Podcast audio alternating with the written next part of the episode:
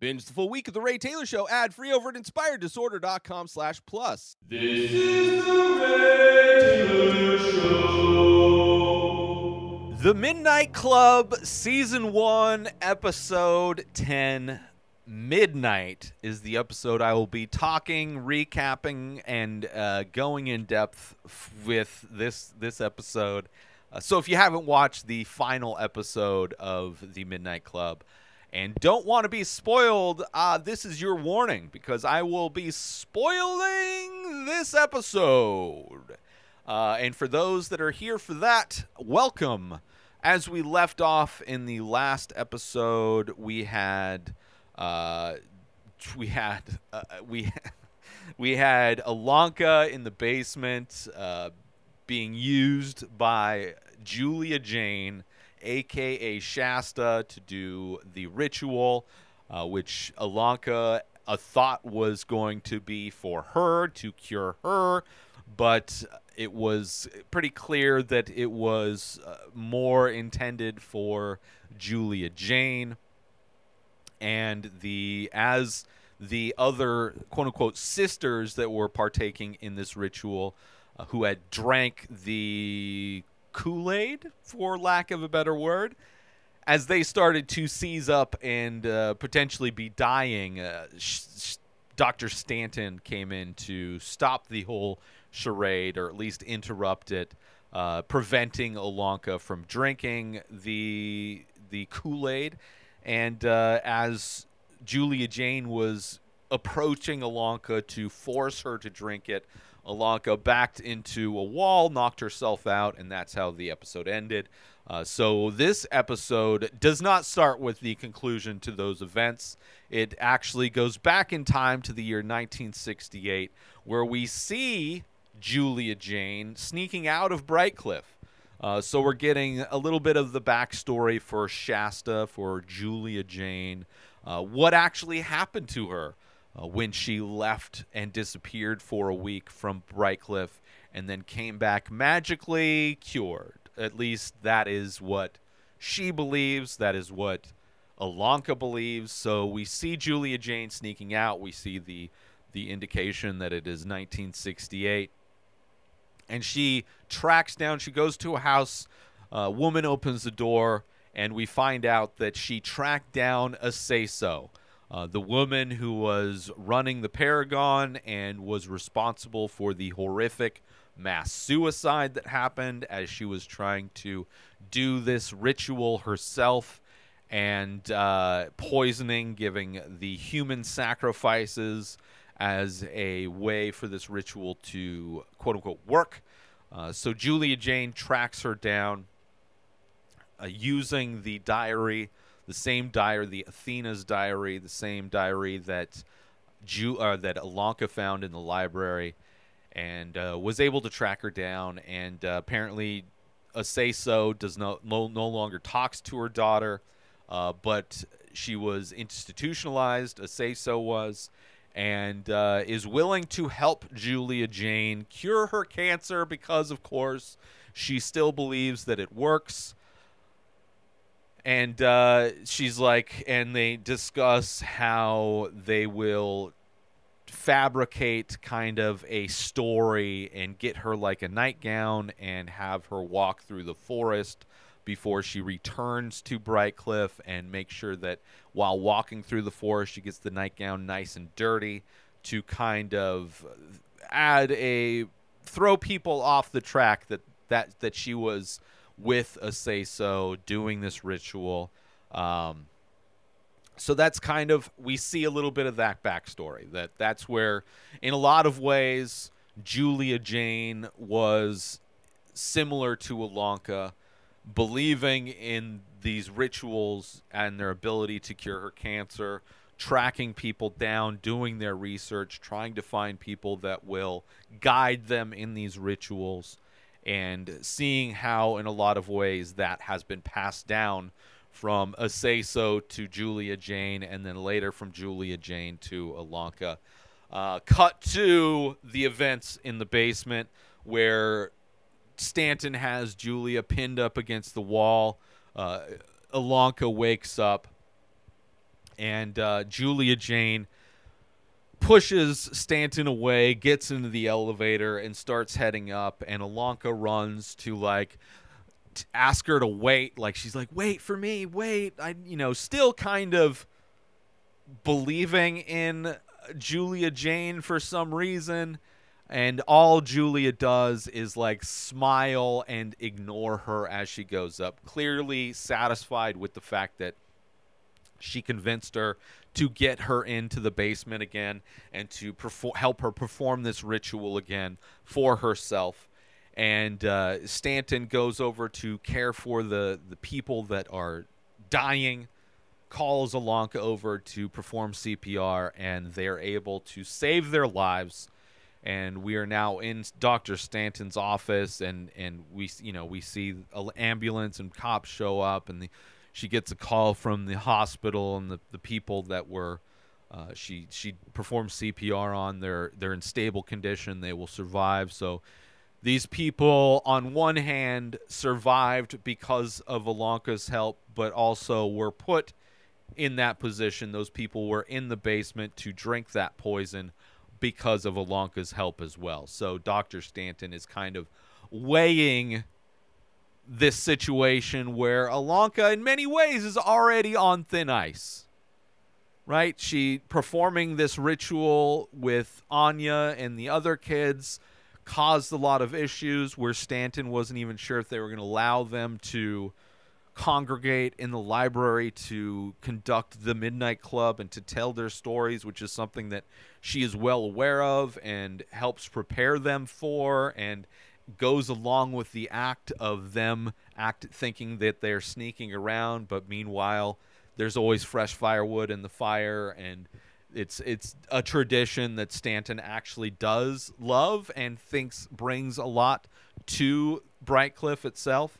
So already on thin ice with with Stanton, but you know, Ilonka is kind of uh, she's she's kind of conf- being confronted with the reality that from Dr. Stanton, she's like Julia Jane's been arrested 3 times. This is her MO, this is what she does and she is has this confirmation bias as Ilonka does that it's clear that her cancer is back. She's like, what happened to Julia Jane was not a cure. It is what ex- the same thing that happened with Sandra, where she was misdiagnosed, and now her cancer is back, and she's trying to do this thing again to thinking that it's going to get rid of her cancer again.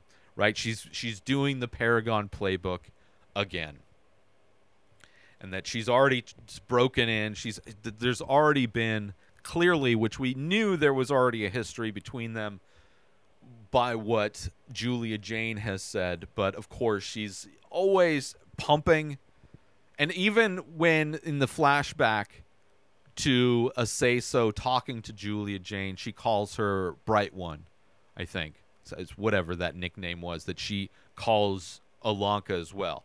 So clearly she learned how to manipulate from Aceso, right? She's doing the exact same manipulation, feeding that assumption, feeding that confirmation bias, and also using this person and their belief to kind of get what they want in a lot of ways. So, but Ilonka's like, but it's it it it works. You can't deny that it works. And she's like, and it's which is mind blowing to me, because she is smart and she says that she's like, I'm not stupid. And and Stanton's like, it's not about being stupid. It's about the fact it smart people fall victim to this sort of thing all the time. And in reality, we saw that clear as day during the pandemic where people who are clearly not stupid just going on this bandwagon of alternate medicine and alternate thinking that just makes no sense, right? In it makes no sense why the majority of scientists are conspiring to keep ivermectin out of the hands of people, right? Makes zero sense why they would you know, that this vaccine has all of these crazy side effects and microchips and all the crazy stories that they told. And there's definitely stupid people that believe that stuff too, but there's also smart people that maybe don't have a lot of trust in things or maybe think that they are smarter than other people. There's a lot of reasons why people kind of connect to complete and utter bullshit, but and that is what Ilonka has fallen victim as well, and she's kind of embarrassed because she is smart. But she ne- there's like she all there was never any proof. There was always just assumptions. Always. It was assumed that the ritual worked. It was assumed that that was the cause of things. And she just, ju- she just labeled it as proof without any kind of confirmation whatsoever, right? Other than the people that are already trying to push that narrative. Which is interesting, this kind of confrontation that Ilonka and Dr. Stanton had. That's continuing throughout most of this season. This this where Stanton's trying to d- give her words of advice, and it's like you. It seemed after Anya died that Ilonka had regained some clarity to the situation, but that instantly changed as her, as soon as she overheard that somebody was going home, right? And then just immediately went back to the assumption that the ritual worked and also that it was her, but then finds out that it wasn't her. And she's embarrassed. It's family day, so she's like, "You know what? I I'm not going to I'm just going to leave." She wants to run away from this mistake that she's made. She feels embarrassed. She doesn't want to confront and talk to her friends that are there, you know, and she's she's like, "It's family day. I'm just going to go home with my dad." So, you know, kind of a, a, a- a bummer situation, right? But she is sorry. Uh, cut to Amesh in Natsuki's room, and she kind of wakes up in bed, and he's uh, by the dresser testing his motor skills, realizing that they are diminishing. Also, he's noticing issues with his left eye, how there's a blind spot, which he describes as like a shadow, which sometimes looks like a person, sometimes looks like an object, which is something that Anya and the other girl uh, had mentioned, seeing these shadows, not necessarily as logically explained as his, but you know, still. And he's, you know, it's signs. He says it's signs that you know the end is near, right? Which is clear because it's the same things that Anya saw, same things that uh, I think it was like Rachel, the other girl that died during the second episode or whatever. Um, and he's kind of like he's bummed out. Obviously, Natsuki is is comforting him, and uh, you know it's just it's, it's sad. But we're also in the finale for the the season, so it's and we saw it coming. He was displaying those symptoms previous episode when he went to go get the vitamins from Mark. How he stumbled and trying to play it off. So it's like it's. Uh, I mean, they're all dying all these kids are dying so it, it's it's a part of the show right part of kind of the sadness of the show where it's like eventually all of these kids are going to be replaced with new kids on the block but uh sad nonetheless but at least he has you know natsuki they're there for each other during their last days who are both going through s- similar life-ending traumatic events, you know, but at least they have a person with. They're not alone in that, which is kind of comforting. Uh, then we cut to Sandra is going home, and everybody's giving her hugs and saying how much they love her and how much you know they're they're hopeful for her to get better and all this stuff.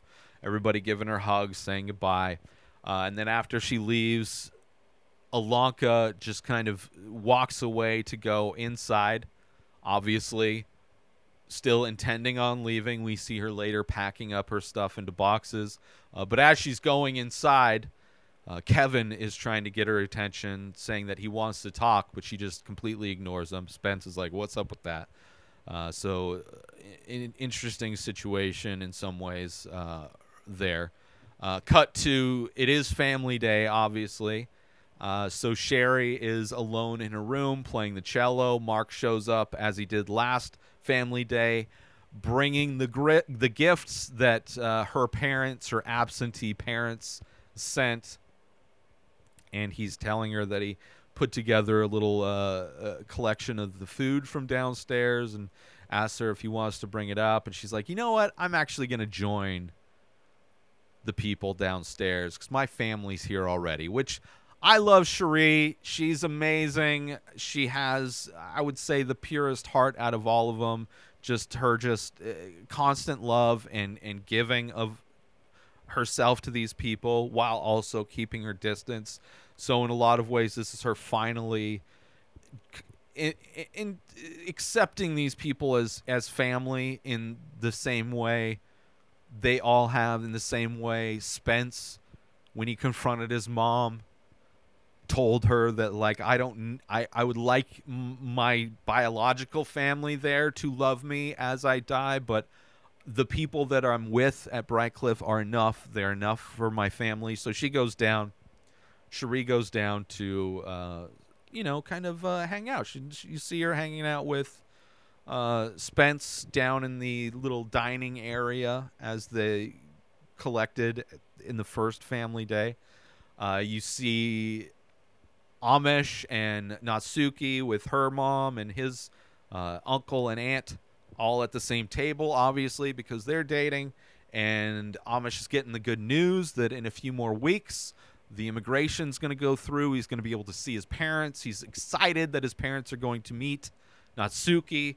And Natsuki's mom kind of leans in and tells her uh, that she she agrees that he is very cute when he smiles, and she's embarrassed. So we're seeing that whole thing, kind of good news for them. You know, his hope to see his parents before he dies, which, you know, it, it's it's like a race to the end in some ways, considering we, you know, Amesh's motor skills and and the blind spot, as it were. So good news there.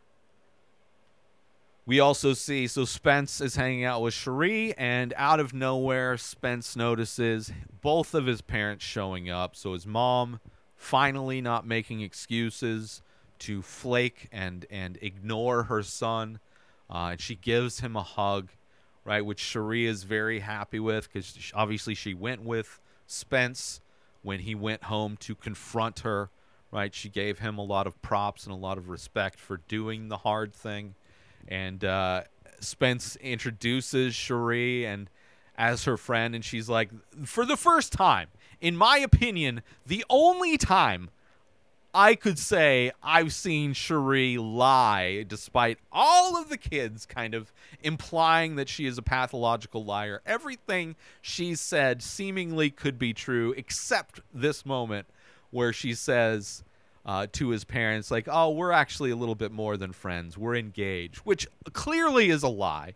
Clearly is actually a joke because she knows that he's gay. His parents know that he's gay. So it's clear that she's not his fiance. And of course, he knows. So I would I would almost categorize that as more of just a clear joke than a lie. But the only time I could say in this entire season where clearly she was lying, despite the fact that just nobody believes her and and assumes that she's lying all it so in my opinion the one and only time we actually see Cherie lie.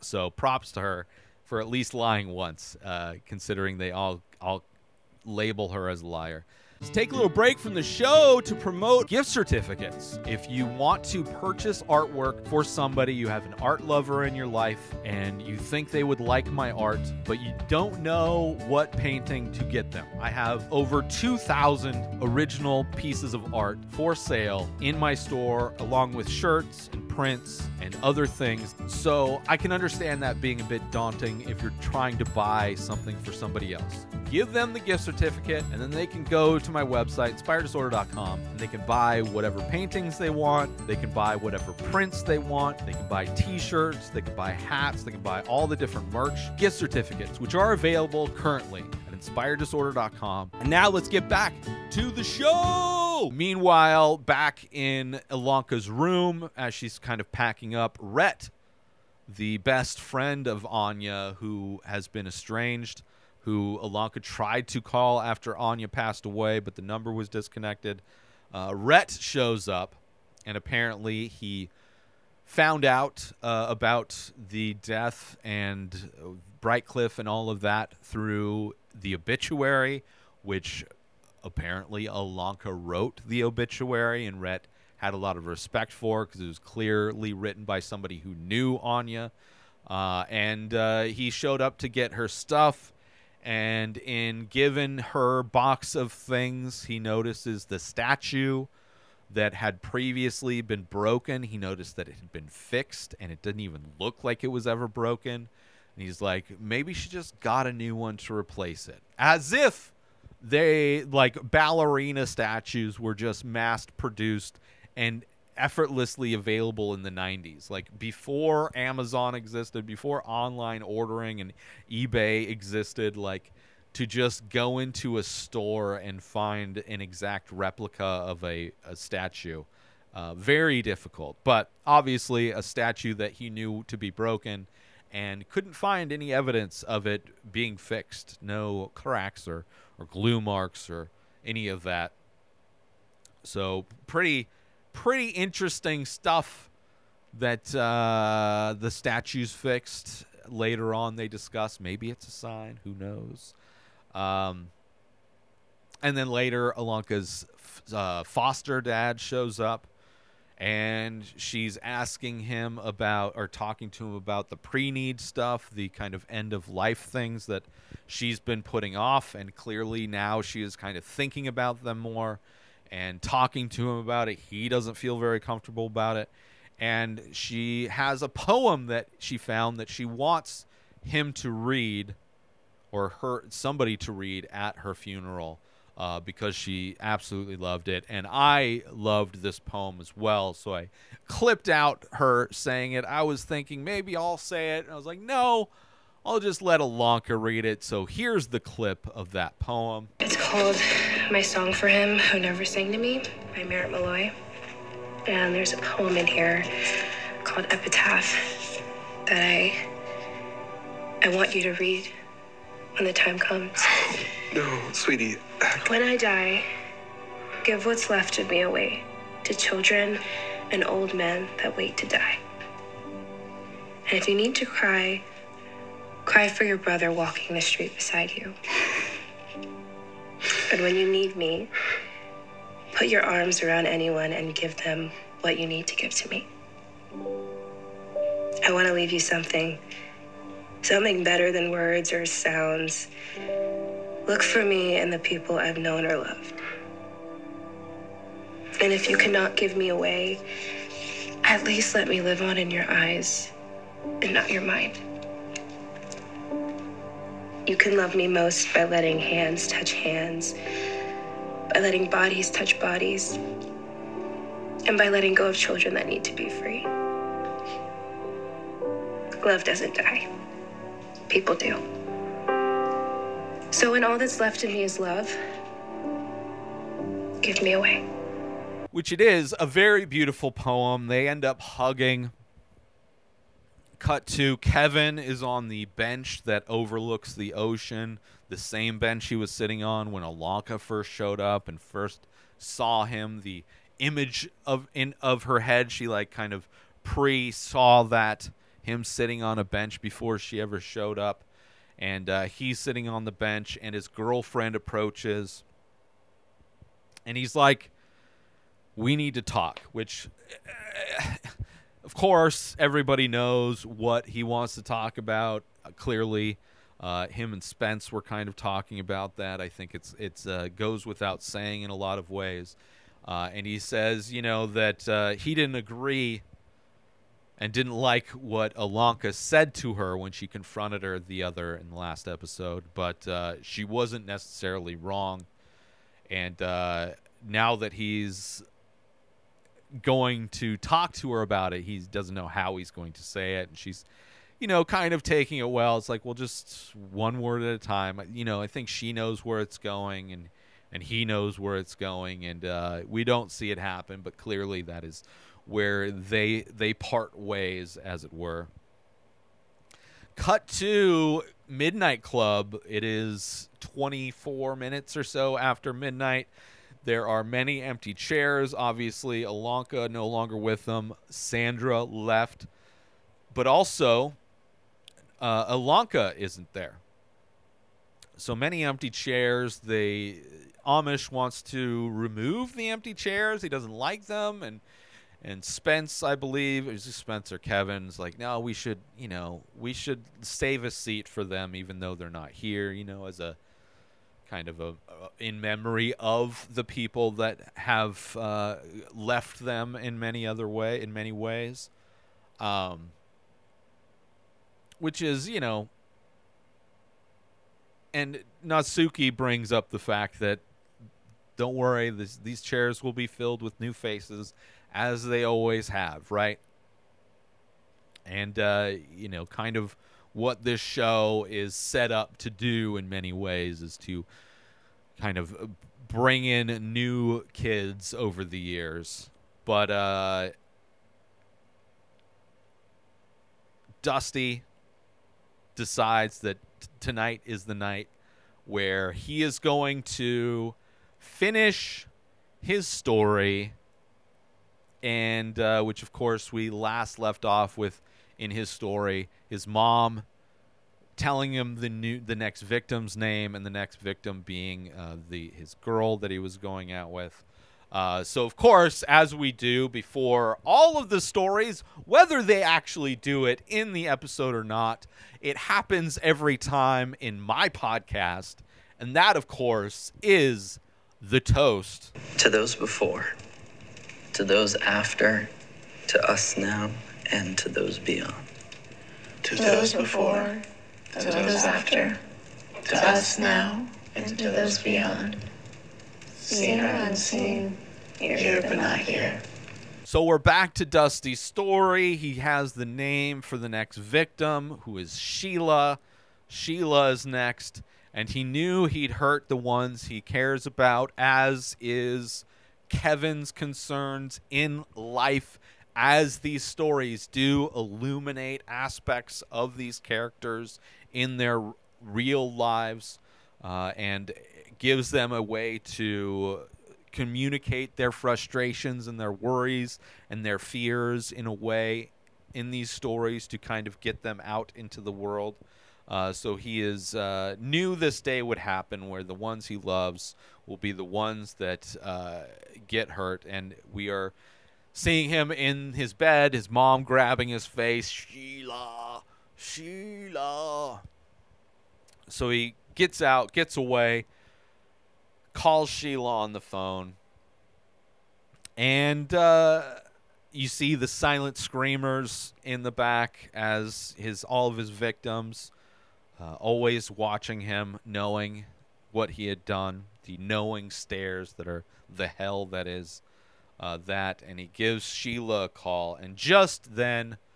Ilonka shows up late. She apologizes. Uh, she's sorry. She didn't have a very good day. She obviously didn't leave. Obviously, despite the fact, I think, kind of, uh, the fact she was going through a pre-need with her foster dad, kind of indicated that as well. Um, but she says she has a hard day. Obviously, she hasn't told anybody anything yet. Um, kind of ignoring everybody, ignored Kevin earlier on, but everybody's happy to see her, especially Kevin. And Kevin mentions before he gets back into the story that uh, you all stayed alive long enough to listen to him complete the story. Uh, so he's he's happy about that. He's happy about you know kind of turning over a new leaf, breaking it off with his girlfriend, kind of in many ways accepting this new chapter in his life. uh, and in some ways letting go of his need to hold on to these things, hold on to past relationships, hold on to these this story in order for him to feel like he's not going to be forgotten. And and for the story to not just turn into a memory as he will later just turn into a memory. But they are there for the conclusion. So Dusty calls Sheila over. She says she'll be there in 20 minutes. Uh, he has some important news about Nancy. She Sheila shows up, uh, kind of lets herself in. Dusty doesn't let her in, so she kind of lets herself in. As she's walking through the hallway, she's looking at all the old pictures, and she come across one old picture where she notices the hourglass symbol on somebody's jewelry, and just then Dusty flips the lights on, scaring her. And, and she's like, "Did you see this symbol? The symbols on this thing?" He's like, "Yeah, that's actually I saw that, and that's one of the reasons why." I called you over. And uh, he goes in to shows her his computer. He's like, look at what I found. His computer's open on with the uh, Einstein chat open. And she goes to look at it. And she's like, oh my God, you found this chat. Who is this Led Zeppelin guy? He's clearly, he's, he's pretending to be a student. Oh my God. Um, so she's like mesmerized at that and he's like my grandfather is the killer. And she's like what? What are you talking about? And he picks up the hammer as she's focused on the computer screen and he says oh my mom is the killer too. And she's like you know confused and he says and me. And just then he swings the hammer to go bash Sheila in the head but stops right before it hits her head and is frozen doesn't want to do it, says, I won't do it, you know, clearly fighting the urge. And then you see his mom crawling on the ceiling, crawling into the bedroom. She flies down, jumps down, and is trying to force him to do it. Meanwhile, Sheila tears the hammer away, and she ends up hitting the mom in the head. So she, mom falls down bleeding on the carpet. And just then, Sheila sees all of the victims, all the silent screamers. She sees Nancy. She tells Nancy that she was trying to help her, right? Feeling s- sad, sorry for not being able to help her.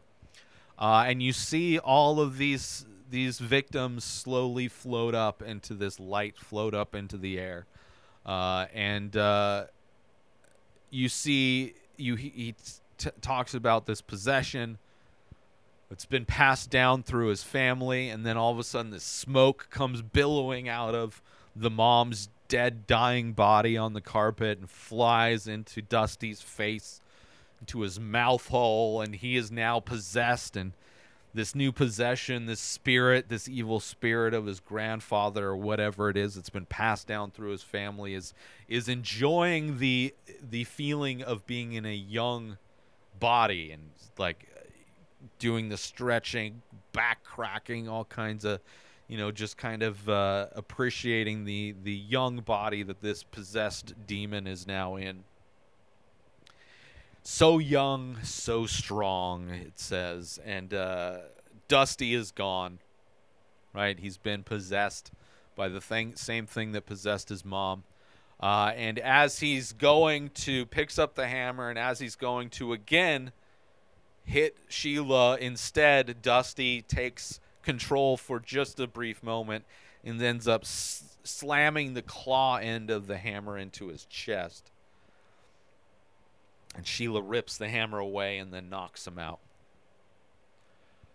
And cut to, he's now locked in a padded room, talking about how Sheila clearly cared for him because he could tell that at the last moment when she was swinging to bash him in the head that she she pulled her punch a little bit. She didn't hit him as hard as she should have and that's why he's still alive and that the the cops are confused when they found all the bodies that are buried where he was burying the bodies that bodies have been there for like centuries so many bodies clearly not just him uh, he was found not responsible due to insanity, so he's just kind of going to be institutionalized. uh, and not killed, but he will be alone. And that's kind of how it ends. It ends with him asking for his music. He's like doing this twitchy thing and he's asking uh, whoever's watching him to turn music on and they do and he's like, "Could you please turn it up?" And that's how we leave Dusty locked in a padded room alone and uh, that's the end. Take a little break from the show to promote the benefits of Inspired Disorder Plus. So you go inspireddisorder.com slash plus. Sign up, $5 a month. You get to binge the full week of the Ray Taylor Show ad-free. You get to watch all of the live painting videos I do. You get a special members-only discount and deals for all of the artwork and merch that I sell. You also get the complete podcast back catalog of every podcast I've ever produced, hundreds of episodes, countless different podcasts. You also get access to my personal blog. A new blog comes out every week. In addition to that, you get my creative writing that I'm releasing. You also get access to asking me anything. 14 years of experience podcasting. I've been creating art my entire life. I've been using Photoshop since middle school, and you can contact me to ask me questions about that or anything else. So those are the benefits for signing up for Inspired Disorder Plus. And now let's get back to the show. So after the story, Kevin uh, tells everybody, all the, the members of the Midnight Club, that you are now allowed to die. I have finished the story, so you, there's no reason for you to continue living. You are allowed to die. Shame on Anya. He didn't say that, but shame on Anya for not not surviving to the end of the story. Uh, mentions that she didn't like the end, but she as well is going to be finishing her story, which, as we left off with her story, uh, she broke the rules and was scrying at night, trying to be, or she trying to fix a situation. Her friend Scotty had been shot, which was intended for Ben, this new guy that she she she found in an, in an attempt to save his life. Uh, the events ended up uh, being laid on her friend Scotty, who is struggling to survive in the hospital while she's been where um, what's her name? Uh, Aya, An- Anaya. Wow, where did I write it down? Her name is. Gosh, of course, it's not going to say it there. Either way, whatever her character's name is in this story. Um, and then again, she on their date, they're going in to get gas, and when she goes in to pay for the gas, the clerk is all scared, and she turns around, and again, a guy with the gun, and as he's about to shoot her, she picks up the credit card machine, hits the gun, and uh, just at that moment, Ben walks in. And in an attempt to save Ben's life again, she jumps in front of him, but the gunman ends up shooting Ben in like the neck, jugular area. So even though she tried to stop it, it it's it didn't matter. History was snapping back, as her mom said. You can't change history. You just move it a little, and and the more you move it, the the more it's going to move back and snap back like a rubber band.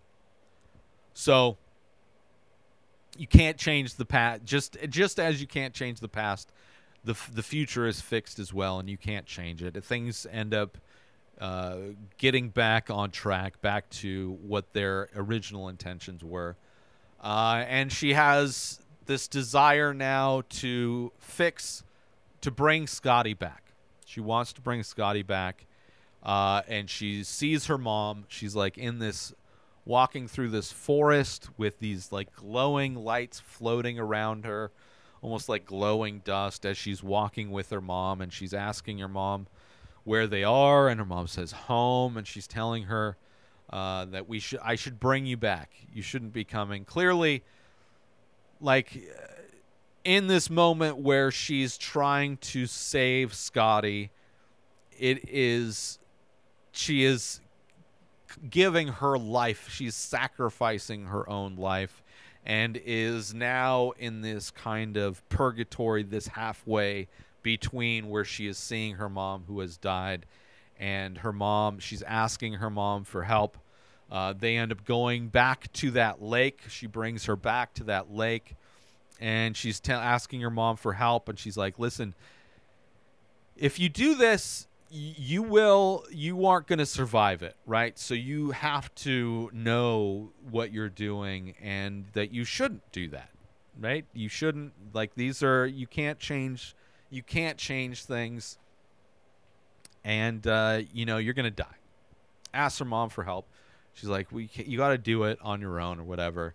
And so, in order to get back to the hospital, she has to dive in through the lake. So she does, and she ends up back in the hospital room where Scotty is on life support. And she's kind of, it's like an out of body situation where she's sitting in one of the chairs and she can see herself kind of laying on Scotty's body as she was trying to bring her back.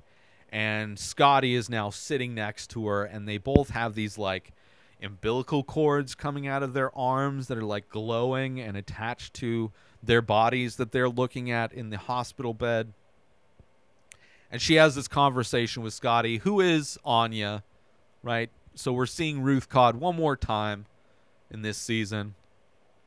And she's telling her how like yes i've noticed my glowing um, cord thing is starting to fade right? It's it's approaching the end. And her character um Ilonka's character uh, imani is like i'm here. I'm gonna save you. This is what i want to do right? And they're talking to each other. Um and she does. She ends up handing over her glowing cord to Scotty and Amani passes away basically. Falls just as Scotty wakes up and she's like kind of remembering the discussion she just had this out of body discussion that that memory is starting to fade and she sees Amani laying on her seemingly sleeping with a smile on her face and uh, knowing that she kind of sacrificed herself in some ways for her. Um, and she, you know, they say, you know, she goes on with the story that there was a mass, the large funeral for Imani. You know, everybody showed up. It was this giant funeral, but her friends wanted to do something different. They wanted to do something special. So her friends went to the lake where her mom taught her how to scry and they do a little memorial where they write, you know, amani plus Ben, and then they kind of argue over whether there should be a heart around it or not. Because, and you know, part of the argument against it is like, well, they didn't know each other for that long, but it's like, yeah, but it's still love and all this stuff. So they do the little memorial, this small little memorial, lakeside memorial, and uh, Ilonka can't really finish right? She's she's too emotional. And actually that that's hold on. So she gives her the umbilical cord and then Ilonka gets emotional. She can't finish. So for the first time Cherie steps in to help Ilonka finish the story. I forgot that very important part that my fa- my second favorite character after Anya Cherie stepping in and for the first time, at least participating. She's starting to participate finally in the final episode of this show. Uh, starting to participate. She went to the family day finally. She's finally participating and, and giving a little bit in story time. And she's like, Yes, we, everybody went to there was this ma- major funeral, but everybody went to this memorial thing. And then Amesh jumps in to help, and he's like, "No, no, they didn't do just a little, the little like Ben and and uh, Imani in rocks. Uh, they did a bigger memorial, and all of her friends showed up, even friends that supposedly died, and they're all giving these the same things that they sacrificed in the ritual for Anya." They give these little memorial items to be placed at the memorial. Uh, and even Natsuki jumps in and uh, says that all of her friends then see a vision of Amani in the lake and they see her in again these this forest of floating glowing lights. Right? So in this final story of the final episode of the midnight club we see cherie helping out to finish. We see almost all of the members kind of participating in helping to end this story for Ilonka, trying to help Ilonka out, who's uh, unable to do it herself. So, uh, she sees her in the uh, in in the they they all see her in the uh, the vision in the lake, uh, and and cuts to Amani and her mom walking along with Ben, all hand in hand. And as they're walking through the forest, there's all these other people that they've never seen before. But you know, she's she's found her new home in this afterlife. Uh, she's not alone. So that is the end of her story. Cut to now. Uh, so after the story, they're all still sitting around the table in the library, and Ilonka kind of avoiding talking about what happened with her in the ritual and Julia Jane, which they don't know about still. Uh, she instead brings up the fact that Rhett showed up and that the statue was no longer broken and kind of implying that that's and the way people respond to that is like, "Ooh, maybe that is a sign." Like finally we got a sign. This is like something that they feel is legitimate sign that Al- that Anya somehow fixed the statue from the afterlife and there you kind of see these look of excitement on their faces uh, as as they're realizing this. And now after the club, Kevin mentions that he's going to take the scenic route, the long way back up, and uh, Ilonka is going to join him. Uh, and uh, Ilonka again says that she doesn't like how the end, uh, how his story with Dusty ended, where he's alone. She didn't like that. Um, and and Kevin's like, well, he you know doesn't want to hurt any other people, right? Right. That's kind of the and s- similarly to his character, to Kevin himself.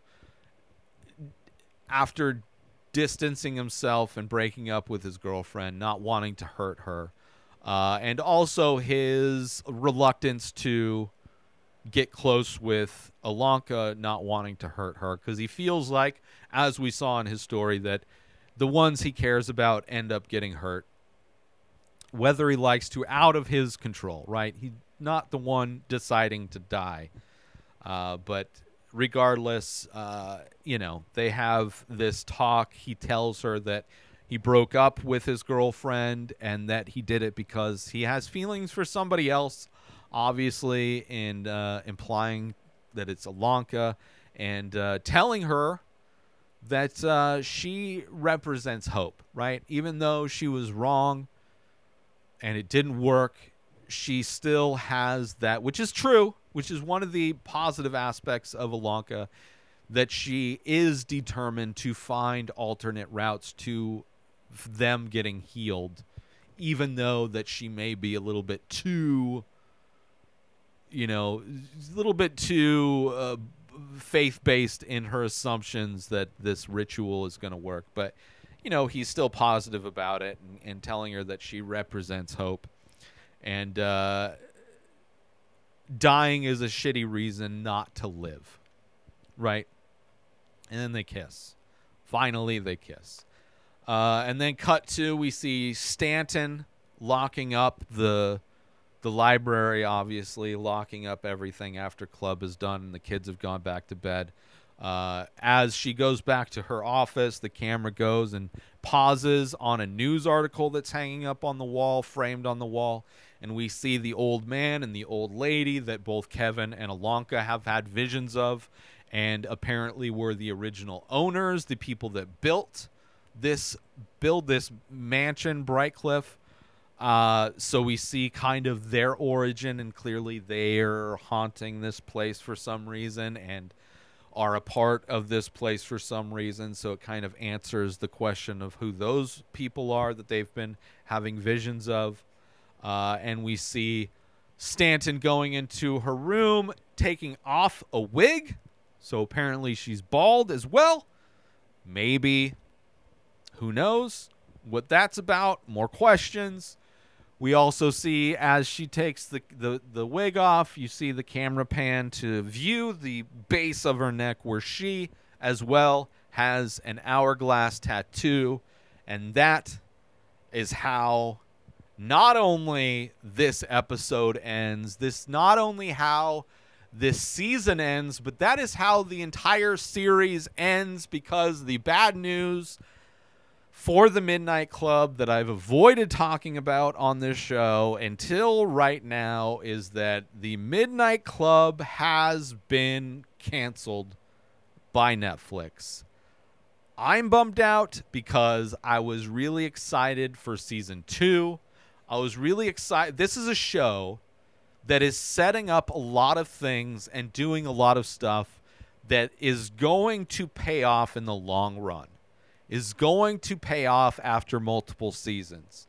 As we get new kids, fresh faces, more stories, we're also going to get more clearly of the history of, we would have hopefully gotten more of the history of Brightcliffe Manor. But now we won't get any of that, which is a bummer. It's a big bummer. I was really hoping for more of this show. I did enjoy it, despite the fact that I thought I thought the Lanka character and her confirmation bias and her constant assumptions and belief in this ritual being the end all be all, the only way to cure that that it is the the path to being cured uh, is a bit frustrating. It's something that it, it's like uh, it's painful to see a character that you like go down a path that is clearly not correct. At least so far as they maybe there is a version of the the ritual that further down the road becomes legitimate. Maybe the old people involved in the house are the purpose to unlocking it. My guess would be that Dr. Stanton, if I had to guess, that she is Athena. It would kind of make sense if she is around the same age or a little bit older than the Shasta character uh, and would have the Paragon tattoo. Is a character that we know is against what Aceso her mom, did. Right? Was the one who saved the kids right? As she is, as Dr. Stanton is doing still, saving the kids, taking care of the kids. But we'll never know. Uh, maybe it's in the book. That is one thing that after hearing the news that the Midnight Club has been canceled, uh, obviously not only are the is the show based on a Christopher Pike book or series of books, uh, but all of the stories that the kids told were based on his books as well. So, if anything, the show has inspired me to read some Christopher Pike books and maybe get some answers that way uh, because it is a little unsatisfying and a bummer. Like, clearly, a show that I think would have had a better season two right? There was a lot of setup in this, not a lot of satisfying answers necessarily. And I think it's just because it's trying to do so much, because every episode also had another story within it that was a brilliant way to kind of tell the audience, inform the audience about each of these characters and to give them their backstory instead of doing so in a flashback, which a lot of shows do, to then do it through the story they tell. Ingenious. And to have each story based on a book that's by the same author that wrote the midnight club. It's like it's it's like on paper a brilliant show. Execution a little bit slow the whole paragon thing the whole shasta thing the whole ritual thing maybe didn't hook people as much maybe kind of turned people off especially considering what we've seen in reality. But it is a bummer. The Midnight Club canceled, but I'm glad that I got to recap each episode, which provides me with a new perspective on the work itself.